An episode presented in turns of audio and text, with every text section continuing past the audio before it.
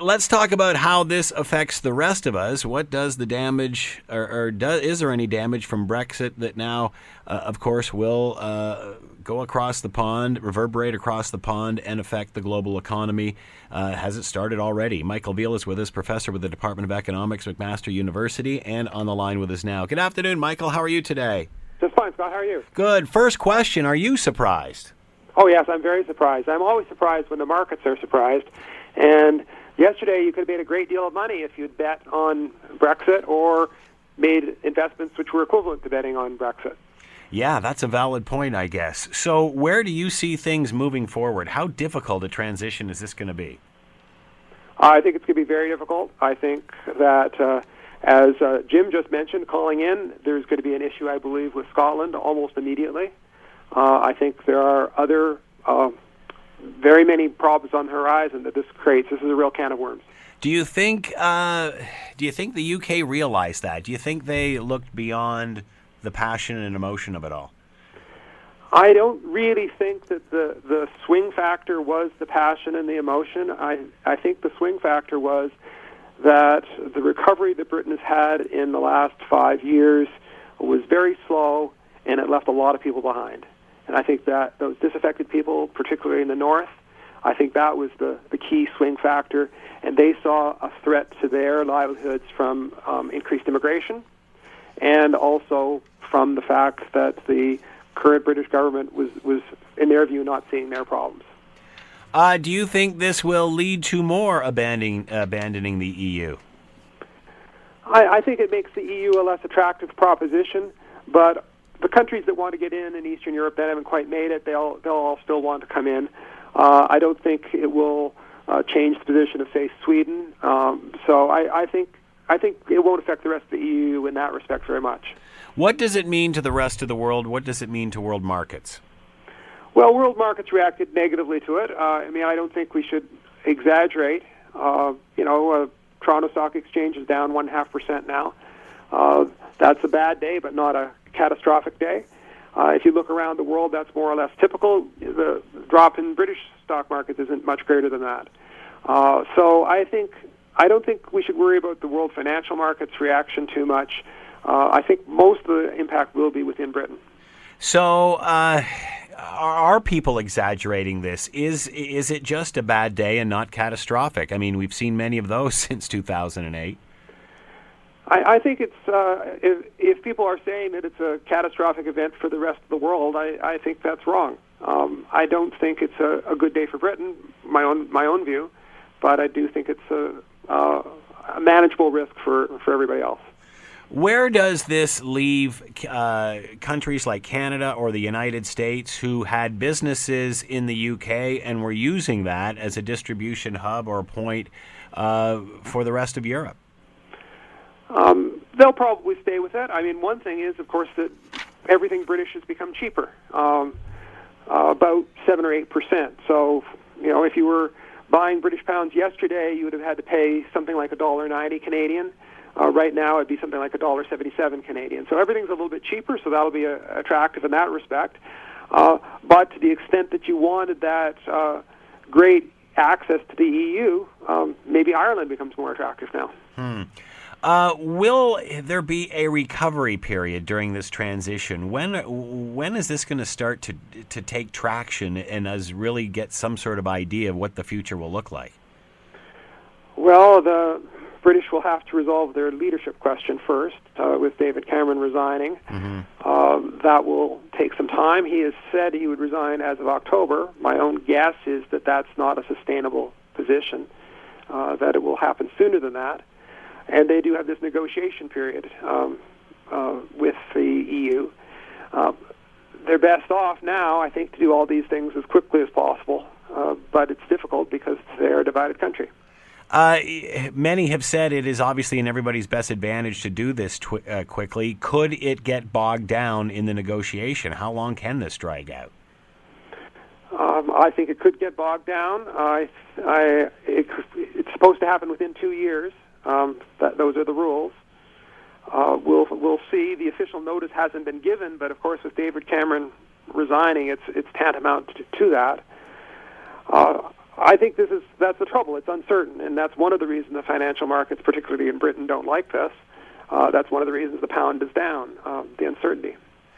Uh, what do you think the future holds during these negotiations? Um, what will life be like after? Obviously, we can't predict this. I'm asking you to look in a crystal ball, uh, as I often do, by the way. But uh, as they're moving forward, what's the new world going to look like for them financially? Well, I, I think we can exaggerate that. I mean, it's it's a it's a loss, but it's again, it's not an overwhelming loss even within Britain. I do think that they will find that some of the things that they have become used to, um, that change, uh, will will be something that they notice and they will find a negative. So, for example, the travel restrictions and, and things with respect to Europe. Uh, there's a tendency sometimes to concentrate on the negative things that happened in Brussels from the EU, the extra regulations they imposed, and to forget about the fact that Brussels cleared a lot of uh, other regulations out of the way, including those on the uh, personal transport and transport of goods between countries. And so uh, those things will start to matter a little bit. Um, the real danger right now, I think, if, if we're looking for something that could really hurt Britain, is that if the reaction is that London loses its uh, primary place as the financial market of the world. Hmm. Uh, if it becomes instead somewhere else, uh, and London loses that, I mean that that was a major economic driver for Britain, probably more so than any other, and that's where I think there is some concern from the British perspective. On the other hand, I'm not entirely sure who who arises to to fit in that place. That was my next question. Where would it go? Well, within Europe, uh, the, a lot of uh, financial transactions go through Zurich, um, but uh, Switzerland is sort of a EU member and sort of not as well, right? So they're not necessarily have that great advantage. They do have, they will be poised to try to make a move, though. Um, and then there's the American markets, but the American markets tend to have been bogged down by increased financial regulation coming out of Washington. And so at the moment, I think London may may be in good position. Uh, I think uh, another place that will try to make a bid to get more business in the financial world will be Tokyo, hmm. and of course the Chinese markets as well. How does the rest of the EU view the UK exit? Um, what are, what are their thoughts? Oh, I think especially from a financial standpoint. I, I think for I was first going to answer for him, I think there is a, a personal kind of a, a being spurned reaction. You know, yeah. why didn't you want to be a member? And they sure they had felt that they had gone a long way to accommodate uh, Britain, and then still not succeeding. Uh, I think I think there will be some of that. Uh, I think from a financial perspective, the uh, there will be a tendency to say, well, why are we dealing with through through London?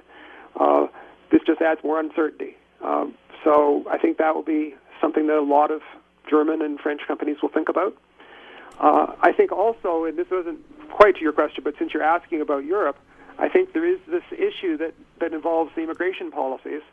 And certainly one of the things that made it difficult for um, Britain, I think, to stay in was the relatively open immigration policies that, uh, for example, Germany has pursued recently. But Britain feels that maybe they were eventually going to be at the back end of a new immigration flow, and that was something that they were concerned about. Uh, you were talking about, or you're talking about immigration. What about the borders? Will they become more secure now? How does that affect the uh, movement of goods? Well, Britain, I think, will have to be uh, extra vigilant um, if they if they wish to preserve their borders. Most of the people who immigrated to Britain, though, were not people who came by way of, um, you know, sneaking into the country in some sort of right. um, you know, by ship or something like that. Most of the people who came were coming by, uh, landing in the airport and, and uh, saying they're staying here temporarily, and then and then just um, not leaving. And so Britain will have to decide how it thinks about these issues. Uh, I suspect that, that we will find that they will clamp down. Uh, how do you think Mark Carney's feeling today? Well, Mark Carney, of course, the former yeah. Bank of Canada governor, who's now in the UK doing the same job there. Uh, boy, uh, do you think he saw this coming? Well, of course, he he went out further than would norm be normal for a, a governor of a central bank in terms of saying that Brexit was a bad idea. Uh, he was clearly in the Remain camp and was was not afraid to say so. Uh, obviously, however, you know he stayed up last night and he was uh, ready for the the possibility he probably didn't anticipate it any more than anyone else that that it would go the other way. Uh, but they were nonetheless ready, uh, and they have done the things in financial markets that central banks do in these times to try to make sure that there is enough liquidity in the market, that there isn't a panic. And uh, they've done that. Uh, but I, I think that this is this is hard because there's this traditional relationship between the Bank of England and the City of London financial markets. And one of the reasons the governor of the Bank of England is way more important than even the British economy would indicate it would, he, he would be is because this link with these very important financial markets. And so that link is threatened today because uh, the vote of the British people. What tools does he have in his toolbox to, to try to keep this on an even keel? Well, I heard an analyst. There was a video on the uh, on on the internet about this and about the things he would do and trying to you know reassure markets and all these sort of standard things that governors of of central banks do in these instances. And uh, then the sort of forward summary was he's going to lower interest rates, mm. um, and that's what the market is thinking, and that's one of, why the pound is down. That what he will do, if necessary, is uh, keep interest rates particularly low in Britain. They're already very low, but even lower, uh, in order to make sure that uh, investment stays as strong as it can under, under these circumstances. Uh, we've seen, of course, uh, in times of uncertainty, people run to the U.S. dollar. Where does all this leave Canada?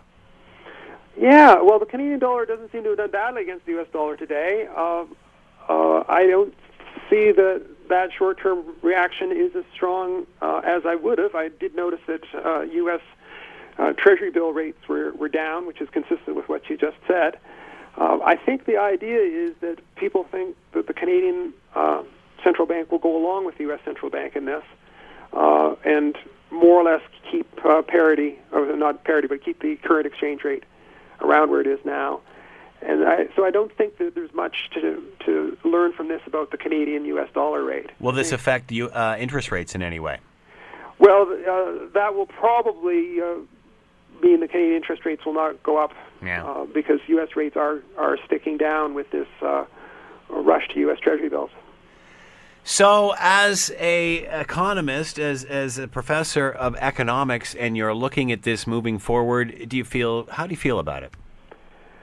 Well, I, I personally like to go to Britain. I uh, like the idea that the next time I go, the pound is going to be a little bit lower.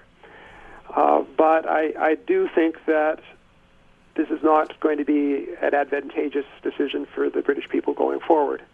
Uh, I do think that uh, an isolation is an isolationist Britain is a is a is a possible outcome from this, and it is essentially a trading nation. Uh, it, it, can't afford uh, to lose trade links. It in fact needs to increase them. And so this is a step in the wrong direction from that perspective. However, I do understand that they had issues involving regulation from Brussels and immigration issues. Uh, so it's a disappointment that those could not be resolved in a way that allowed them to keep uh, moving forward as in terms of internationalization, in terms of being uh, a trading partner with the rest of the world. But I think, unfortunately, this is the way it's turned out. How long before a campaign has started to reverse this? I don't. I don't think so. Um, from my my reading today, I think that the uh, the this this is going to be a, a, a landmark decision that is really going to affect Britain for for many years now. I think their problem is going to be, as I said, that they they may be facing a Scottish referendum uh, yeah. much sooner than they would have otherwise expected, hmm.